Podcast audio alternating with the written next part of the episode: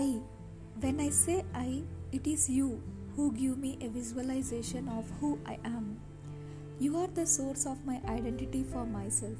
I wonder if I could know me without you. Without you, I feel I am nothing. Though the other equipment help in recognizing by touch, but you are the one who made it complete. You always got big when I am happy. You gave me a way out to forgo my sadness. You helped me in enjoying beauty of the world. You also helped me in recognizing true colors. You were totally different from others, those I was given. Your service was the most valuable. You have done always good to me. Thank you for being in my life. And sorry that I did not care for you. When you asked me for relief, I made you undergo more pressure and illness, but you were always fighting your best to give me the same old experience, longer or shorter.